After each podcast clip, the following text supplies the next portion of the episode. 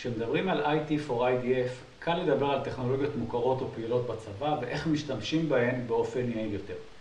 כשמדברים על טרנספורמציה דיגיטלית בארגונים, קל לדבר על RPA כמחולל המהפכה. מי שעד כה לא מכיר את הטכנולוגיה, אני מציע לו לגגל או להיכנס לאתר הבית שלנו easyroi.com. אך בקצרה אומר שהטכנולוגיה מאפשרת באמצעות קוד תוכנה לחקות פעולות של אדם. לצורך הפשטות, על מחשב, מקלדת ועכבר.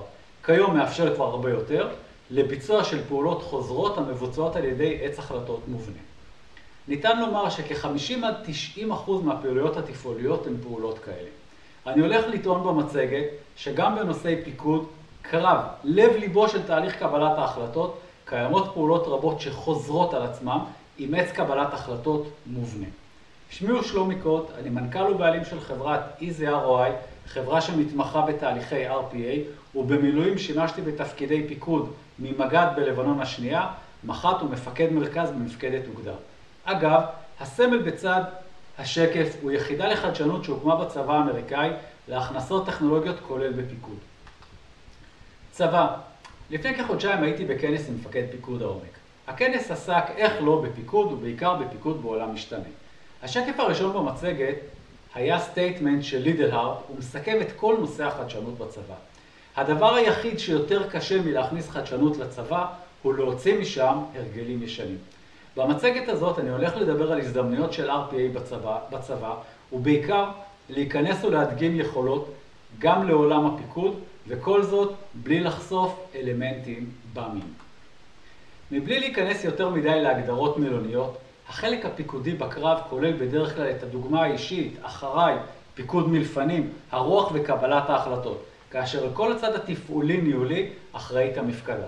עולם המפקדה, גם בקרב, מאוד בפשטות כמובן, נכתבו על כך ספרים, נועד בין היתר לסייע ולתכלל את עבודת כלל הגופים ולוודא ביצוע של המשימות ולתפעל אירועים מתפרצים. ניתן להגדיר את משימות הבקרה והניהול השוטף בכ-50 עד 90 אחוז מהפעילות. אגב, לא שונה בהרבה מארגונים היררכיים אחרים, בהם יש נהלים, סדר פעולות ובקרת ביצוע.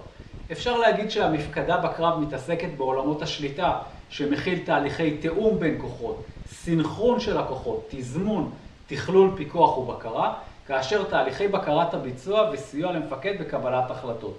בעיקר בעולמות הלוגיסטיקה, מודיעין אש וגם דרג מסתער. בסופו של דבר, אם אנחנו רוצים לבצע תקיפה על יעד, נוהל קרב של בה"ד 1, נגדיר משימות לקוחות, נוודא שיש רתק עם כל הלוגיסטיקה הרלוונטית כמובן, נוודא שיש מודיעין עדכני, לפני ותוך כדי, נוודא שיש אש על היעד לפני. כל הנתונים האלו דורשים בקרה ומפקדת האוגדה עם עשרות אם לא מאות אירועים כאלה במקביל, מאות חיילים וריבוי כוחות, יש הרבה מאוד אנשים שמטפלים בכך. אם אנחנו רוצים לדבר על טרנספורמציה דיגיטלית בצה"ל, ואני אקח קצת זום אאוט, הייתי בעולם המפקדות, נצא קצת לעולם מאחורה, ככל ארגון גדול מערכות המידע החלו כספגטי של מערכות. כל ארגון, כל זרוע, לעתים אף באותה זרוע, עקב דרישות התייעלות, כניסה של טכנולוגיות, סטארט-אפ של מדור שהפך למערכת, התפתחו מערכות. פרויקט 2020 הוקם ב-2015 על פי אתר צה"ל, מטרתו היא לצמצם ולגרות עשרות מערכות כאלה. עולם ה-HR, מתוך כתבה שפורסמה, הינו גם ספגטי של מערכות המידע. העולם כולל את אורך חייו של החייל משלב הגיוס, ניהול שוטף שלו בצבא, תיק אישי, עולם הפרט, שכר, שיבוץ, הכשרות שהוא ביצע, שבצק שיבוץ קרבי, עולם המילואים, הכשרות במילואים, נפגעים וחללים שלא נדע ועוד. רק לצורך כך ורק לעולם התוכן הנוכחי, ה-HRי, קיימות כ-15 עד 20 מערכות שונות המדברות ביניהן בצורה זו או אחרת. חלקם לא מדברות כלל, מה שאנחנו קוראים לו ממשק משק. ההרצאה במקור תוכננה כאיזי אשנב ביומנו של שליש, אך כדי לא להיכנס לענייני באם בין מערכות שלא הצלחתי לקבל לו אישור, ומאחר והקהל רחב יותר, היא הורחבה כדי להציג את כל קונספט ה-RPA הצבאי. ניתן אם אני רוצה לקחת את זה עכשיו שוב חזרה לעולם הקרבי, ואני לוקח דוגמאות מדברים שחלקם רלוונטיים אצלנו יותר, חלקם פחות. הנתונים נלקחו ברובם ממסמכי עמדה של משרד ההגנה האמריקאי, אה, הפיקוד לחדשנות בצבא האמריקאי ומוובינרים של ה-Navy וה-US Air Force. ניתן לקחת את זה למספר דברים. עולמות הלוגיסטיקה, מלאים, עולם המלאים הרב-מדרגי, מרמת החייל, מחלקה, גדוד כיחידה מדווחת, חטיבה ואוגדה, ויוצא גם החוצה לרמת הפיקוד ולרמת הגעת, ה... הגעת הציוד בסופו של דבר לשדה הקרב, ואפילו מעבר לזה, עד הזמנת הרכש וניהול שיני מסור ברמה הצבאית בכלל. עולם הרפואה, עדכון גופים רפואיים בזמן אמת, השלמת מלאים, עדכון שלישותי מקבילי, חייל נפצע, ניתן מיד לעדכן את זה שלישותי ולסגור מעגל דרך הבאה שלו, הבאה של חייל אה, חליפי. עולם הרפואה בעולם העדכון גופים עורפיים, עדכון של בתי חולים, מי מגיע, מה מגיע, איך מגיע, היום הכל מבוצע יחסית אה, תקשורתי. שלישות, עדכון שבצק, חזית ועורף, מי הגיע, מי נמצא, מי לא נמצא, מתי הוא יגיע וכן הלאה, נפגעים ופצועים ברמה לא ידנית. עולמות של דרג מסתער, האם כל הכוחות עומדים במשימתם? האם הם עומדים מהר יותר וניתן להאיץ את הקרב? האם הם לא עומדים ויש נדרשות לסנכרן את הקרב? האם נדרש לבצע שינוי לאור עמידה או אי עמידה ביעדים של חלק מהכוחות? עולמות של אש, אוויר ויבשה, האם כל מה שתוכנן בוצע? האם הוא בוצע במועד? האם הוא משפיע? האם כחלק מסנכרון הדרג המסתער יש צורך לסנכרן את עולמות האש? עולמות המודיעין, האם כל ידיעה שהופקה עברה לדרג הרלוונטי ולא נשארה בדרגי המודיעין? האם נסגרו מעגלים הפוכים? כל ידיעה של דרג רלוונטי מהשטח עברה למעלה לעולם המודיעין, הותחה מודיעינית וחזרה חזרה. כל הדברים האלה שלוקחים היום הרבה זמן בתקשורת בין אישית כזאת או אחרת, רובוטים יכולים לעשות את זה במיידי.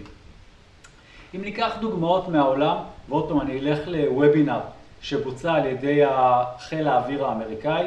חיל האוויר האמריקאי ביצע וובינר על עולם ה-RPA, ואני נותן שתי דוגמאות מתוך 15 שהוצגו, מתוך טייסות בחיל האוויר. לקחו וביקשו הרבה מאוד אה, דוגמאות, ואלה אלה שהגיעו לגמר והוצגו החוצה. עולם ראשון, עולם של תחזוקת איכות. תחזוקת איכות זה כל תהליך התחזוקה של הטייסת, תהליך שכולל מאות משימות ורכיבים, עוברים דרך שבעה שערי בקרת איכות, כאשר חלק מהפרמטרים הרלוונטיים זה מי האנשים שמזומנים למשימות, האם הם כשירים לבצע את הפעולה, מה הרכיבים שמגיעים, מתי המטוסים צריכים לצאת החוצה לפעילות הבאה.